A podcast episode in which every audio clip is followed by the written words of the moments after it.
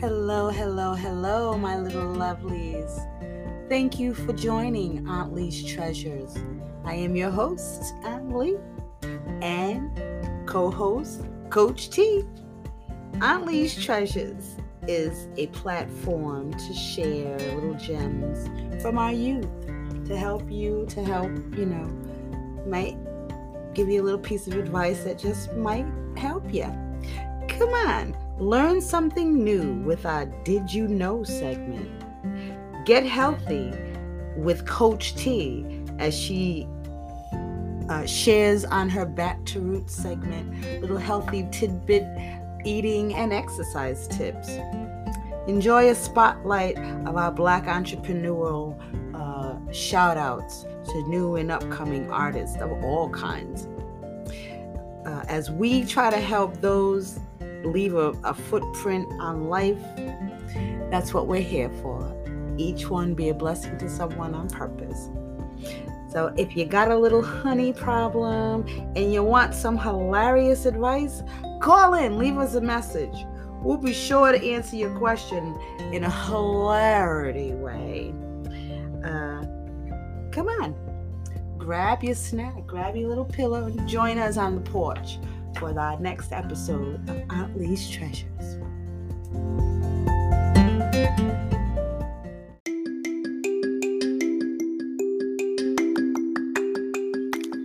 Hello, hello, hello, my little lovelies. Thank you for joining Aunt Lee's Treasures. I am your host, Auntie Lee.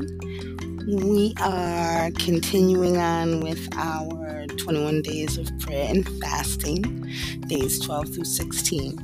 Pushing right along, chuck chuck. Keep the faith, keep focus, keep praying, stay prayed up. Go grab your pens and your pads and let's take some notes. Let's get this meat and potatoes. Start the year out right.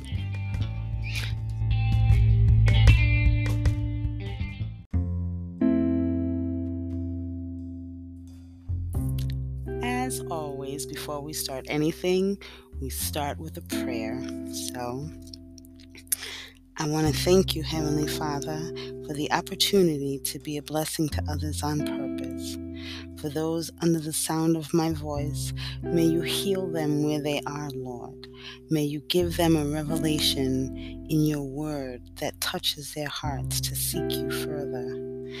Thank you, Lord, for growth and opportunity to mature. Thank you, Heavenly Father, for the blessings that you give us each and every day, the beautiful birds of in the sky and the trees and the water, the animals that walk about, Heavenly Father. You show us your love each and every day if we only take a moment to take it in and see your wondrous creations, including us.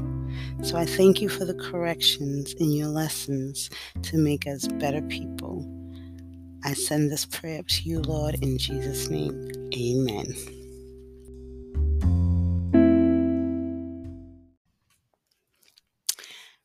Faith makes the impossible possible. Jesus said to him, "If you can believe, all things are possible to him who believes." Mark nine twenty-three. By the power of the Holy Spirit, Jesus of Nazareth went into doing good, curing every disease and freeing everyone under the devil's control. His goal was not merely to quick fix physical remedy for the moment, but a long-term spiritual healing with eternal ramifications.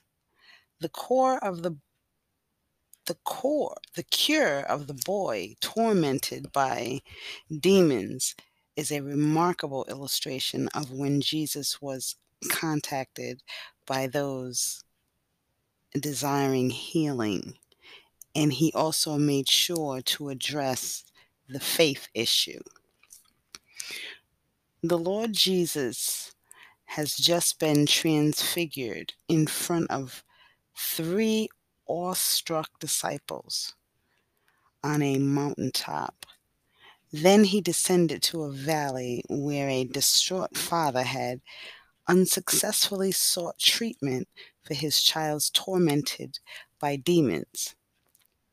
These three individuals had witnessed the celestial realm, but returned to the harsh reality of a groaning universe.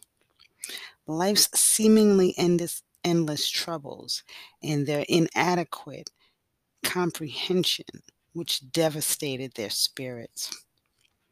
A distressed father requested Jesus to heal his son. All Christians follow, followers had been granted the power and authority to heal the ill and cast out devils. But when they attempted to treat this man's kid, they were utterly unsuccessful. In their hearts, they rejected God's capacity to cure and weaken this man's faith, causing him to doubt Christ's healing power. Christ descended from the glory of the transfiguration to the desperation of a failed healing and the wavering confidence of his chosen disciples. As Jesus approached, the saddened man rapidly recounted everything that had happened. The man in, emerged from the crowd and approached him. "Teacher, I have brought my kid to you," he impl- implored. "It is his spirit that prevents him from speaking. Whenever it seizes him, he has spasms, falls to the ground, foams at the lips, clenches his teeth, and becomes rigid. So I requested your followers to expel it, but they were unable to." "What a sight! But if you can do anything, have mercy on us and help us," pleaded the father in the heartbreaking plea. The same men who were to go to the last sheep of the house of Israel and who were empowered to do mighty miracles in the name of Christ and preach the gospel of the kingdom were unable to cast out this dumb spirit. And so their master rebuked them severely for their lack of faith. But Christ's sympathetic heart instantly turned to the man and his silent son. And Jesus gently picked up the man's um, shaky confidence in cautious prayer. "If you can, whoever believes, all things are possible," was him mild reprimand. Christ's capacity to cure was not an issue, as he treated all things, and all things are held together by him. The man's faith in Christ had been badly compromised. His faith was what Jesus needed to repair. By God's grace, however, he was able to cry out, "Lord, I believe. Help my unbelief," and as a result, his kid was healed and his faith grew. Whoever is ready and willing to trust him in all circumstances, surrender to his plan, and not allow monumentous issues or seemingly impossible situations to diminish their faith in God's abilities, will experience wonderful things in their lives. Jesus is the same yesterday, today, and forever. And his capacity to heal the brokenhearted, cast out demons, set captives free, make the lame walk, and, and dead rise, and deaf hear, in the dumb speak has never lessened, because as Jeremiah reminds us, nothing is impossible for you.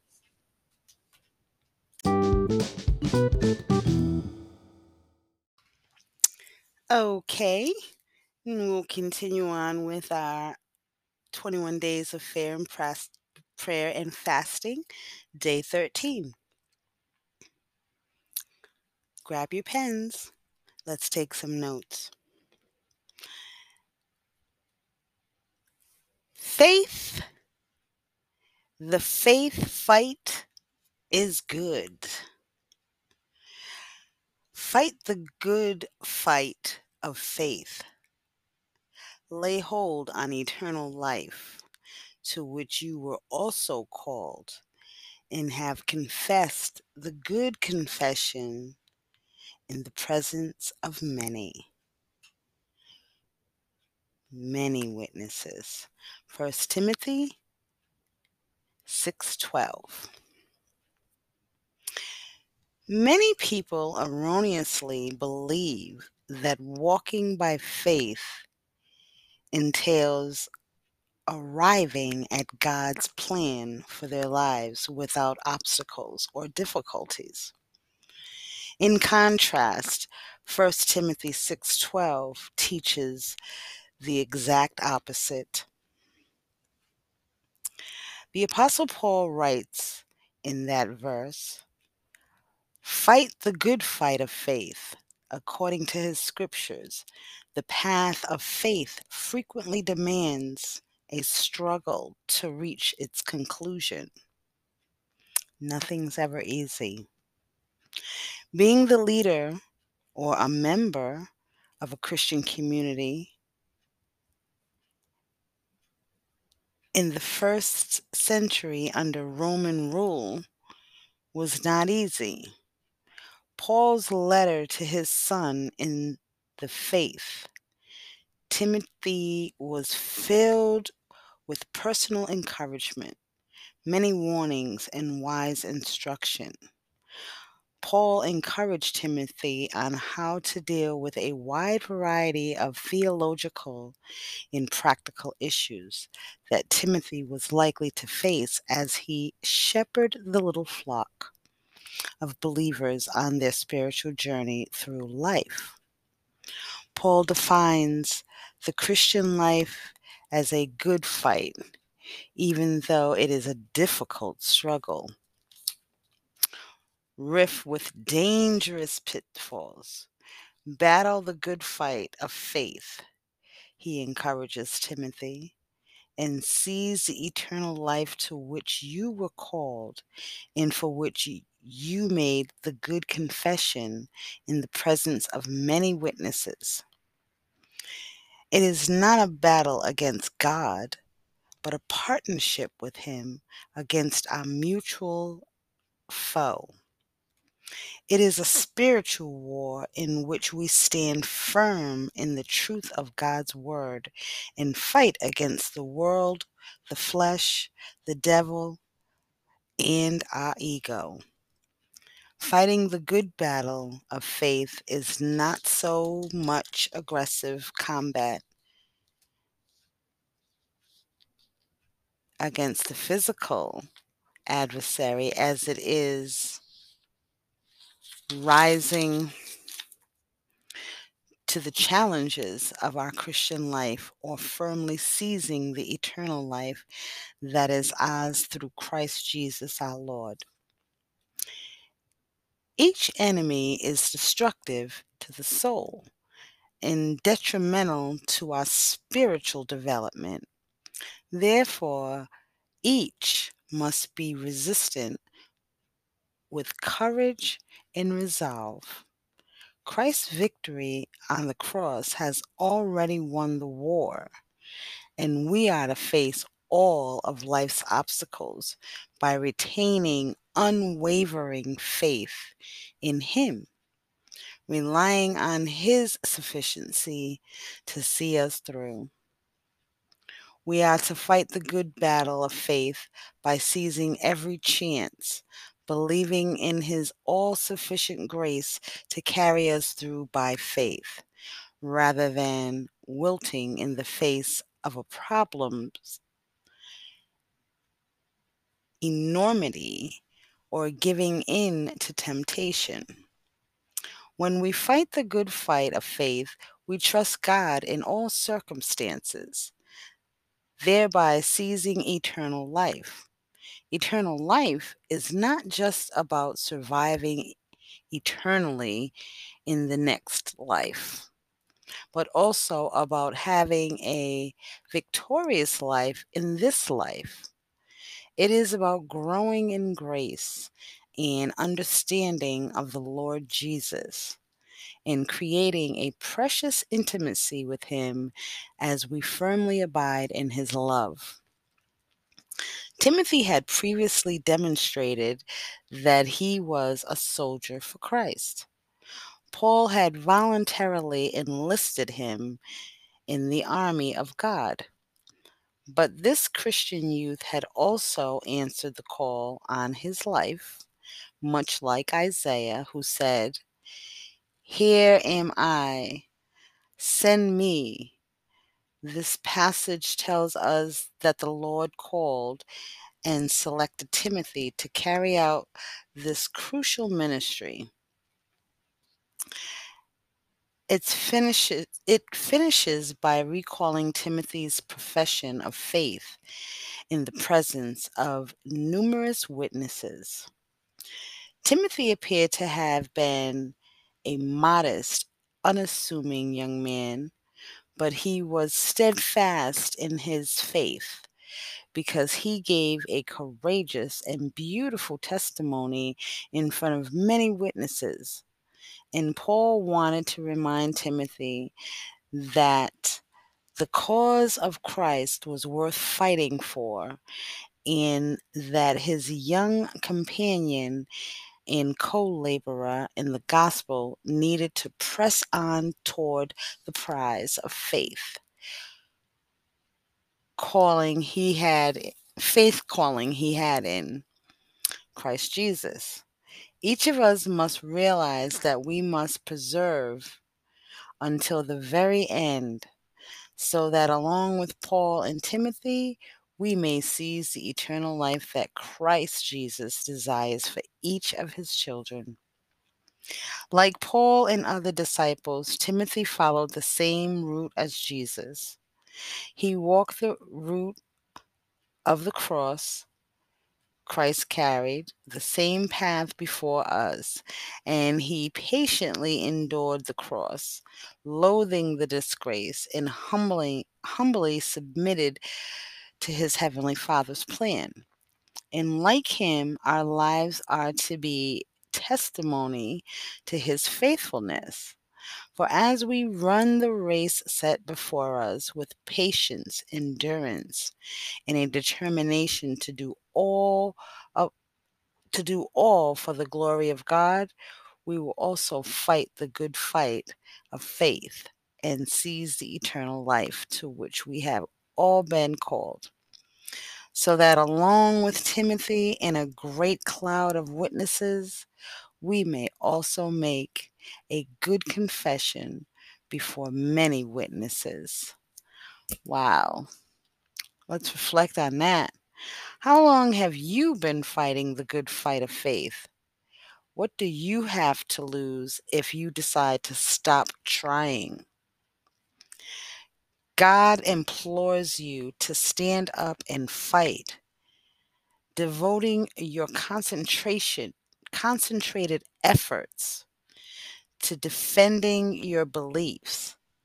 Fight in a manner that is honorable, admirable, and deserving of the upcoming prize. Continue to fight until you can proclaim, "The battle is over and I have won." Yes, let's pray. Dear God, I know that you understand my situation. I am not alone.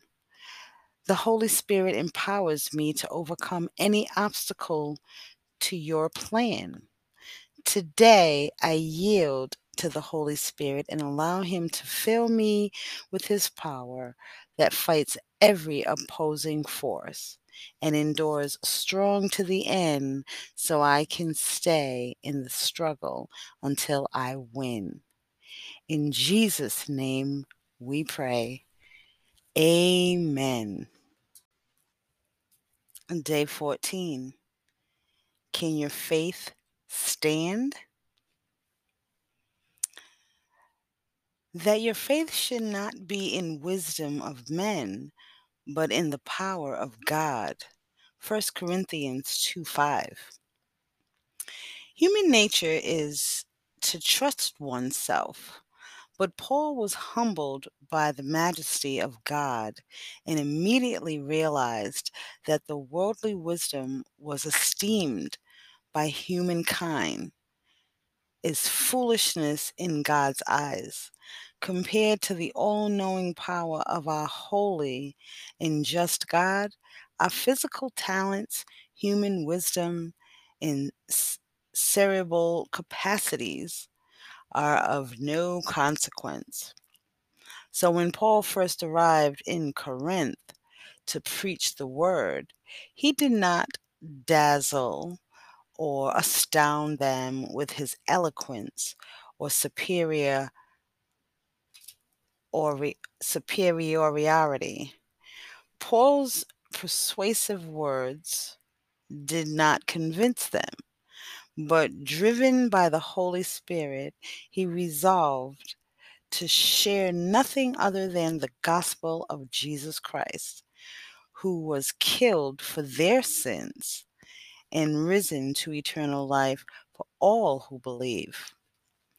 Paul, who was so accomplished in every facet of human wisdom and understanding, did not rely on his academic prowess and rhetorical brilliance to emphasize the futility of worldly wisdom.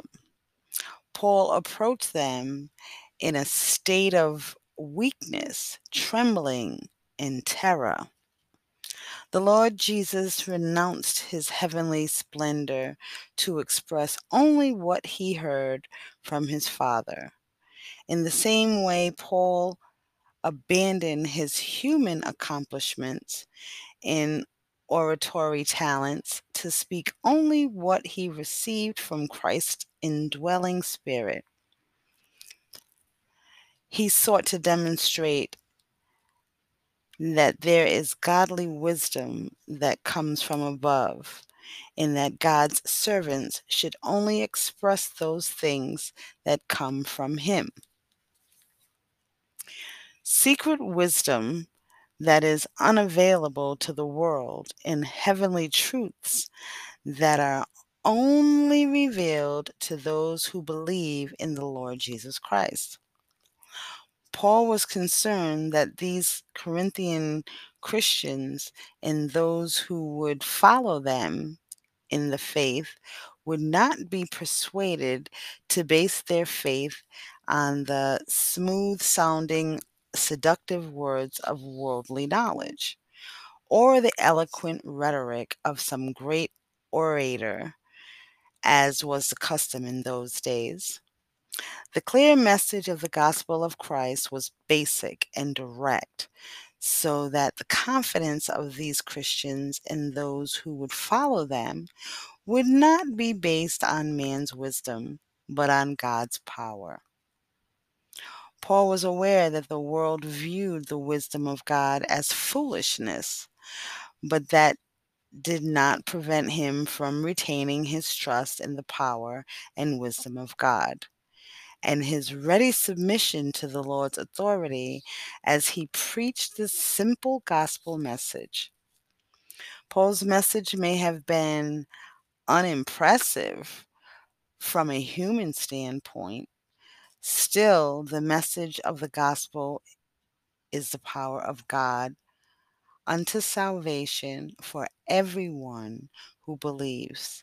And Jesus himself promised that if he were exalted, The gospel of God believers believes, and Jesus himself promised that he were exalted. The gospel of God would be propagated, and the Holy Spirit would draw all men to the Lord Jesus. The salvation of another person's soul is not contingent upon us or the stunning words we implore. Simply, we are tasked with proclaiming the word and the magnificent gospel of Christ in all its reality. It is not our duty to rescue another individual. Let me repeat that. It is not our duty to rescue other people. The responsibility for their salvation rests with the Holy Spirit's work of conviction in their life.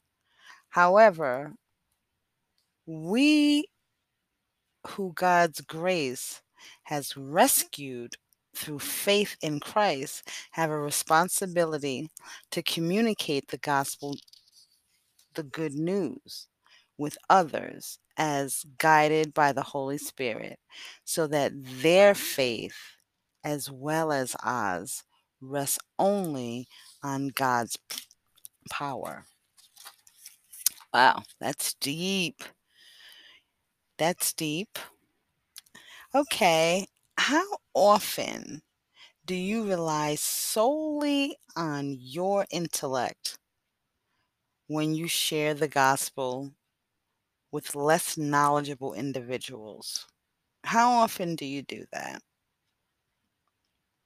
Determine that you will ask the Holy Spirit what He desires to do in those moments.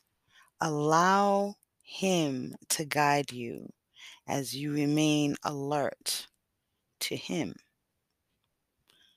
Very powerful. Heavenly Father, please forgive me for the times I have relied on my strength or tired to persuade people to follow Christ through my persuasive abilities. Help me to share the truth of the gospel of grace straightforwardly and honestly, as directed by the Holy Spirit, so that my flesh and theirs may be established on the truth and not affected by worldly rhetoric. To your honor and glory, in Jesus' name, amen.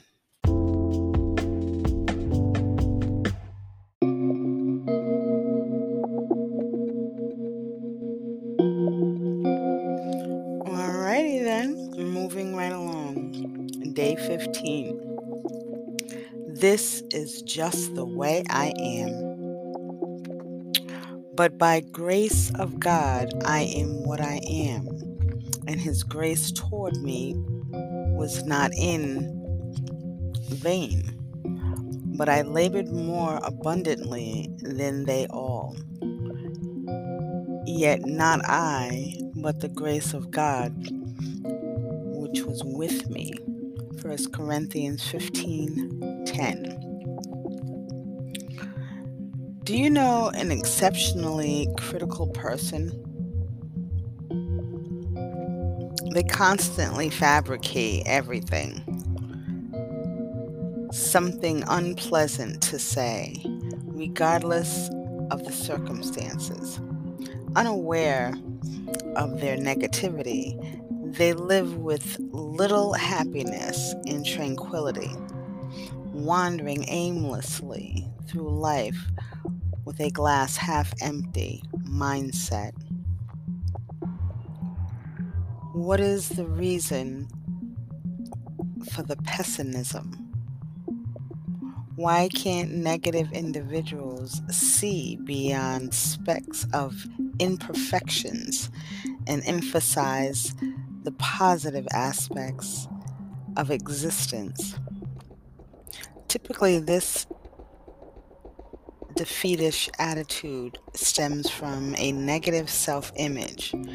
People who are overly critical and pessimistic will frequently project their bad traits and identical sentiments about themselves onto others. Unfortunately, the mentality of inadequacy permeates their spiritual life, impeding the development of good connections with God by causing people to perceive Him falsely. Gullible. I think that's kind of what that describes. Paul sets the standard for self-image in First Corinthians when he humbly claims, "I am the least of the apostles and do not deserve the title of apostle because I persecuted God's church. By the grace of God, though I am how I am." fifteen nine through ten. Paul recognizes that he is a sinner on the one hand, yet simultaneously realizes that God's grace makes him a new creature, a new creation, forgiven and conforming with the image of Christ. What are the characteristics of a healthy sense of self? A person with a positive self-image is aware of their strengths, weaknesses, and vulnerabilities, is open and honest, and can confidently say, "I love you." They can express their views without fear of criticism or retribution. Most importantly, they accept themselves, their scars, blemishes, and all because God's initially accepted them. First John four nineteen tells us that. Conversely, someone with a poor self-image lacks trust in themselves or others, questions their ability, suffers from a precautious complex, everyone is after me complex, is afraid to be vulnerable, and always hides their weaknesses behind a mask. Such a person typically believes that God assesses their worth based on how good they are, which results in a workaholic attitude. Hmm. Now that we know the various external manifestations of self-image, both negative and positive, what are the advantages and disadvantages of having an unhealthy perspective of ourselves? Sin is the first item on the list. Frequently, sin causes us to slip into a guilt trap. We examine our weaknesses and ask, "How can God assist me with this sin?" Throughout my life, guilt initiates a self-deterioration process that will gradually deteriorate the mind over the long haul.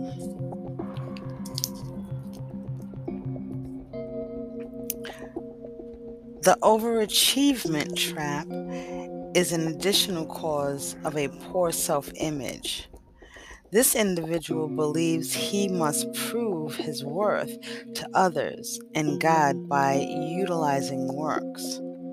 He feels that to be worthy of God, he must achieve something remarkable.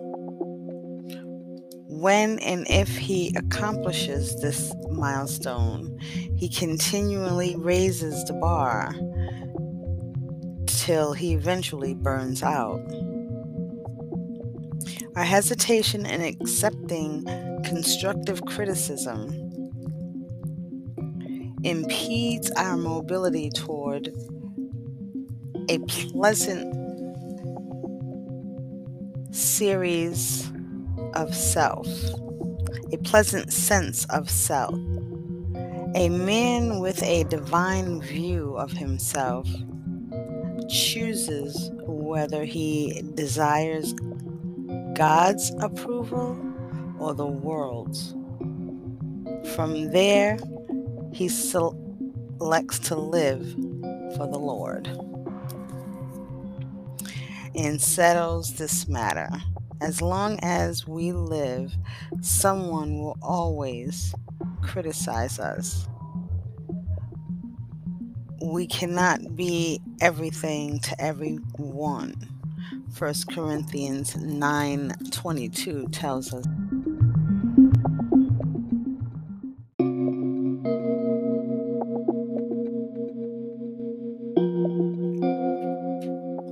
Lastly, one of the most detrimental reasons for low self-esteem is a wrong interpretation of Scripture. In Philippians two, Paul exhorts believers to die to self. This does not mean we should no longer value or have worth inside ourselves.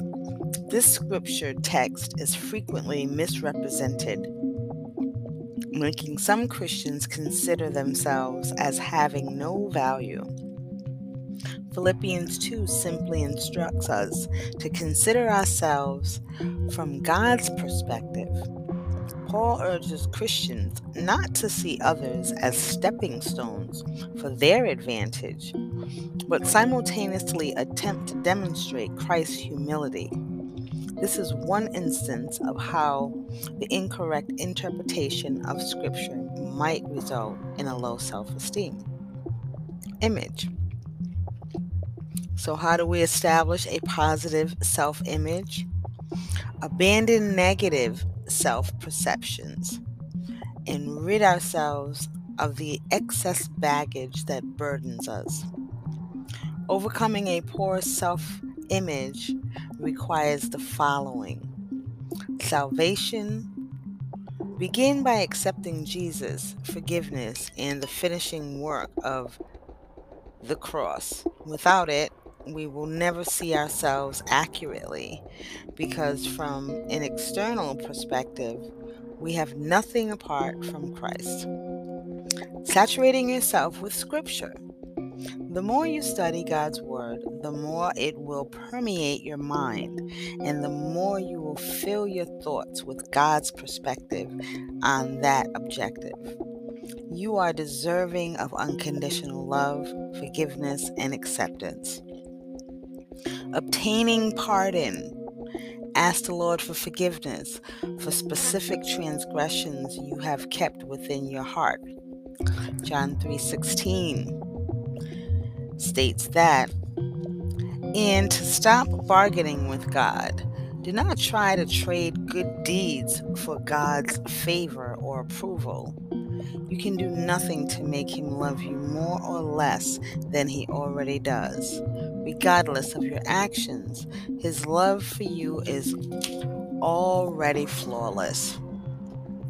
He cannot love you any more than he already does. Galatians three thirteen through fourteen. Extending yourself. The happiest guy goes with his heart wide open. Permit others to enter your life. Share your thoughts and emotions with those surrounding you. Proverbs twenty, verse seven tells us how to do that.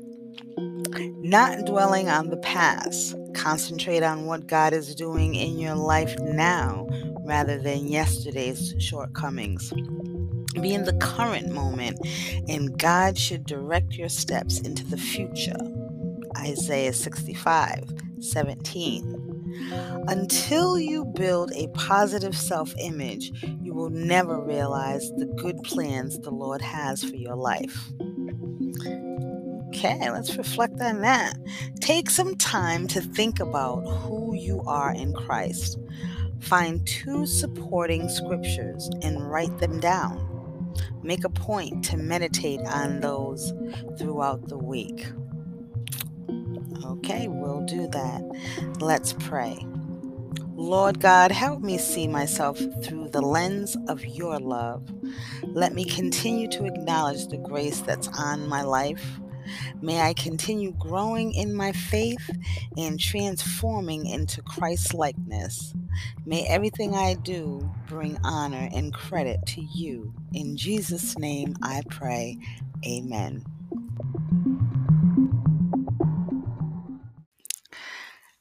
And we have finally made it to day sixteen, our last chapter of this segment of twenty-one Days of Prayer and Fasting. Let's continue. Acceptance and embrace your grace. According to the grace of God, which was given to me, as a wise master builder, I have laid the foundation and another builds on it. But let each one take heed how he builds on it. First Corinthians three ten. Do you ever find yourself at odds with God's grace? When you look at yourself, do you see the person God created you to be? Or do you see someone else? In fact, a lot of Christians have problems with this. The grace God has bestowed upon their lives is not enough for them, and they long for the grace of someone else. For instance, there may be a stay-at-home mom who has spent years making a pleasant environment for her family. She homeschooled her children and was able to train them up in a godly manner. Yet she has weekly play dates with other moms who seem to be doing it all. And she begins to wonder whether her life has meaning. That college athlete was good enough to garner a full scholarship after his high school graduation, but he isn't the star of the team. He questions whether he is good enough and is never satisfied with his performance because the coaches keep comparing him to his pro athlete brother. A pastor leading the same local congregation week after week can easily become weary of seeing the same faces in the congregation. Soon he begins fantasizing about life on the road, either a teacher or an evangelist who travels to far-flung locations to spread the good news. Conversely, in in I don't know what that word is. Preacher or education may long for the pastoral grace that would finally allow him to plant roots anywhere. To be happy and content, one must accept and embrace the person God created them to be. Not anybody else. He created you to be, me to be, our own little being. Now imagine Paul, an apostle called by God, who was also a Jew with Roman citizenship, being called to the city of Corinth, one of the most corrupt cities of the time. It was a hotbed of immorality, wickedness, and sexual perversion. Like many of us, he could have shrunk back from his calling or wished he could be like some other apostle or be in another place. He could have been erroneous of the grace on somebody else's life. Uh, he could have been envious of the grace on somebody else's life. Like many of us, Paul had difficulty accepting God's grace. but he reached a point where he stopped resisting God's anointing on his life and instead welcomed it with open arms. He marched into the evil city with such conviction that the grace of his life practically pushed the forces of evil aside. And because of the apostles' tenacity and resolve, the church in Corinth was born and would eventually become one of the largest churches of the first century. He would also meet Aquila and Priscilla in this city, who would become his most influential ministry associates. Apostle Paul confronted principalities and powers, demonic manifestations in pagan temples to establish new Christian communities in each place. He visited, he accompanied, he accomplished this in other places, including Corinth, Ephesus, Thessalonica, and many others. He embraced his grace upon the completion of each new church. The Holy Spirit would entrust him to hand the realm over to a successor. Knowing and welcoming your grace is a source of great happiness. There comes a moment when you no longer feel frightened by or envious of someone else's grace. There is This is my grace. I will flow easily from your lips. It will flow easily from your lips. Because of their grace, no one else can do what you do or I do, and we don't have to compete. Praise God that everyone is not the same. The talents and skills of each are invaluable. You are a vital part of the body of Christ. Rather, you serve as a pastor, usher, business person, or artist. A person of your stature must possess grace. Find your grace, accept it, and let it rule your actions. What grace has God placed on your life? We're reflecting. What grace has God placed on your life? Have you accepted it? How will you use your grace to impact your circle of influence and the kingdom of God? Hmm. Father, thank you for the grace you have placed on my life. You have anointed me for this position and prepared me Unequ- unequally to carry it out. Help me, Lord, to stop resisting your will for my life and accept the grace that you have bestowed upon me. In Jesus' name I pray. And that concludes chapter sixteen of the twenty-one days of prayer and fasting.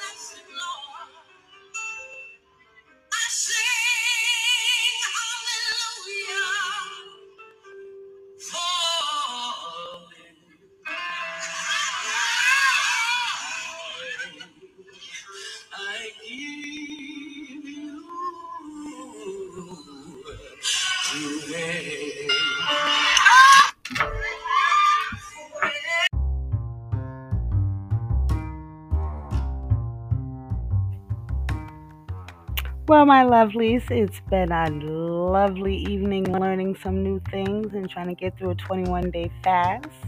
and enjoying some wonderful tunes from an up-and-coming artist. Thank you for sharing your time with me. And remember, we're going to be back every night. So tomorrow I'll be here again with the next segment of twenty-one Days of Fasting and Prayer. This is your host, Aunt Lee, on Aunt Lee's Treasures. I love you. Good night. And if nothing else, baby, while you're out there living your life, making your mark on the world, remember to be a blessing to someone on purpose. You never know who your angel is. God is watching. Love you. See you tomorrow night.